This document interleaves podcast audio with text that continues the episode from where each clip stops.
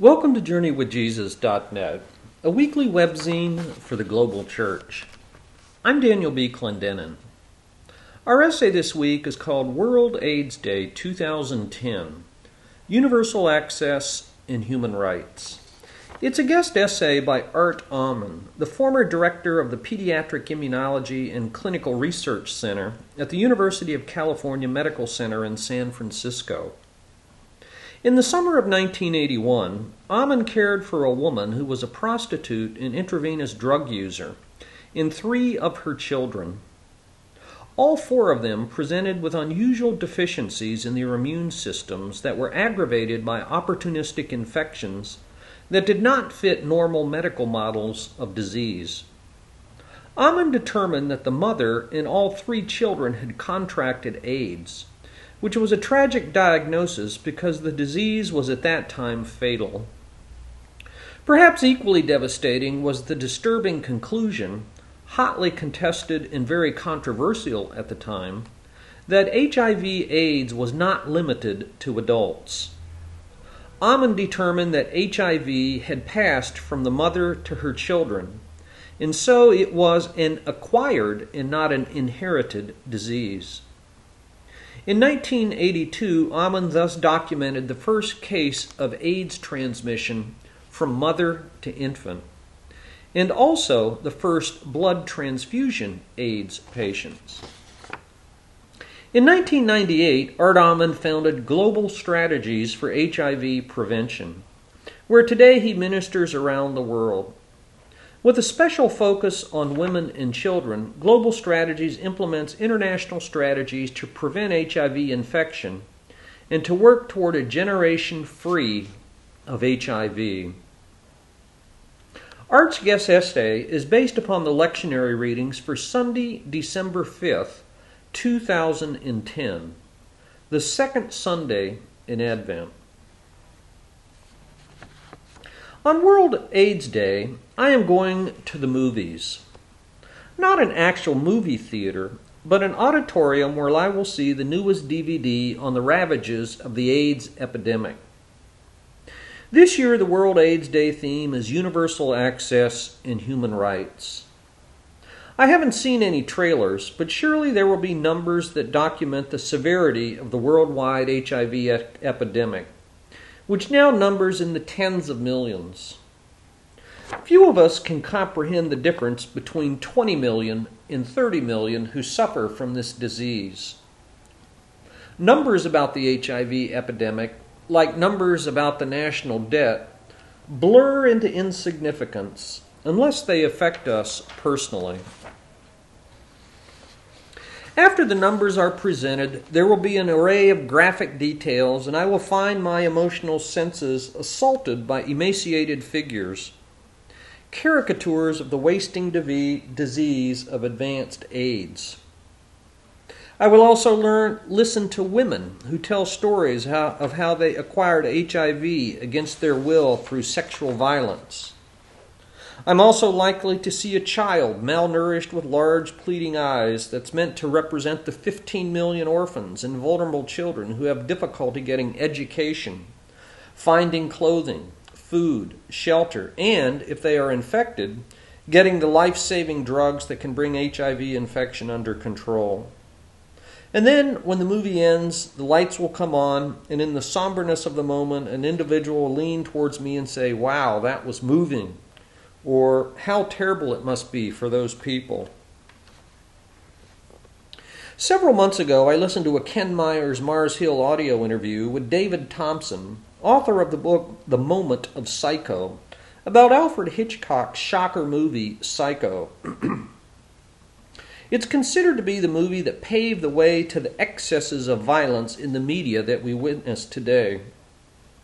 The discussion focused on whether Psycho and the movies that followed had a role in compromising our response to evil. It was pointed out that Psycho was the first widely viewed movie that allowed us to view evil and then to walk away from it. Myers and Thomson pointed out that we could now be voyeurs in the world's most extreme tragedies and miseries. Hitchcock was saying that he would show you something and you could watch it, but there was nothing you could do about it. If you were to see that thing in real life, you would be expected to intervene, to rescue the victim. Thomson declared, Let's put it this way. You see people starving in Darfur, and you pass on and you say, Yes, there are people starving in places like that. And eventually we become hardened to it. But if we become detached from it, if we are just an audience, then it becomes easier for people to do terrible things. It's true that we are all increasingly brought into the world of suffering through multimedia that invites us to see, but does not allow us to participate. Yet, watching versus participating is the basis of a real moral dilemma. Jesus did not ask for voyeurs, nor did he use movies or DVDs or even graphic descriptions of the poor, the starving, and the suffering.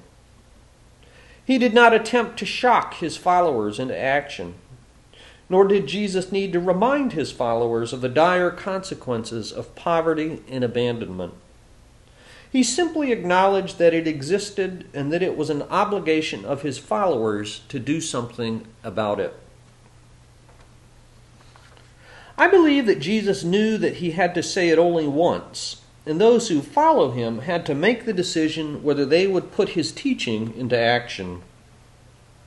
When he spoke in the temple in Nazareth, reading from the prophet Isaiah, he was clear as to his own purpose. The Spirit of the Lord is on me, because he has anointed me to preach good news to the poor. He has sent me to proclaim freedom for the prisoners and recovery of sight for the blind, to release the oppressed, to proclaim the year of the Lord's favor. The Apostle Paul also knew that we could not be mere voyeurs when he said, Do not be overcome with evil, but overcome evil with good. On World AIDS Day, or any other day for that matter, regardless of what we see or hear, a decision needs to be made whether we incorporate a part of the suffering of the world into our daily practice of living. Seeing evil and not making an attempt to overcome it is not a movie ending for those of us who believe in the teaching of Jesus. A guest essay by Art Ammann for World AIDS Day. And to go along with World AIDS Day for the second week in Advent, I review a book called Face to Face Children of the AIDS Crisis in Africa. The photography is by Karen Ande, and the text is written by Ruth Ann Richter, with a foreword by Peter Piot. A single death is a strat- tragedy, said Stalin. A million deaths is a mere statistic. In this powerful combination of stories and photos, Karen Ande and Ruth Ann Richter, former roommates at Stanford when they were in graduate school, move us beyond the staggering statistics of the AIDS crisis to a felt awareness of the human toll. In particular, they focus on the plight of children in sub Saharan Africa, where by 2010 it's estimated that about 20 million children had lost at least one parent to the epidemic. In many ways, and despite all the advances in medicine, science, and politics, children remain the forgotten victims of the AIDS crisis. For example, whereas the first International AIDS Conference was held in 1985 in Atlanta, it was not until 2008 that in Mexico City that a plenary session was devoted exclusively to children's issues. In addition to the stories and photos of the children, the book highlights a dozen or so activists who have cared for these children they remind us of how small is beautiful and of how even a single person can make a big difference. There is Monica Ngumi of the Mama Darlene's Children's Center for 60 Orphans. Jill Simpson, a 78 year old retired nurse, founded a home for 50 kids called SIDA. Father Daniel Kariti is a parish priest in Kenya who remarks, A week without a funeral is a good week.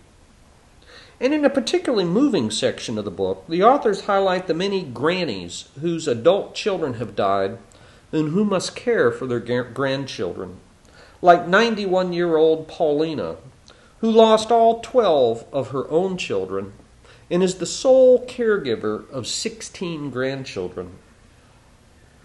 Statistics can overwhelm us.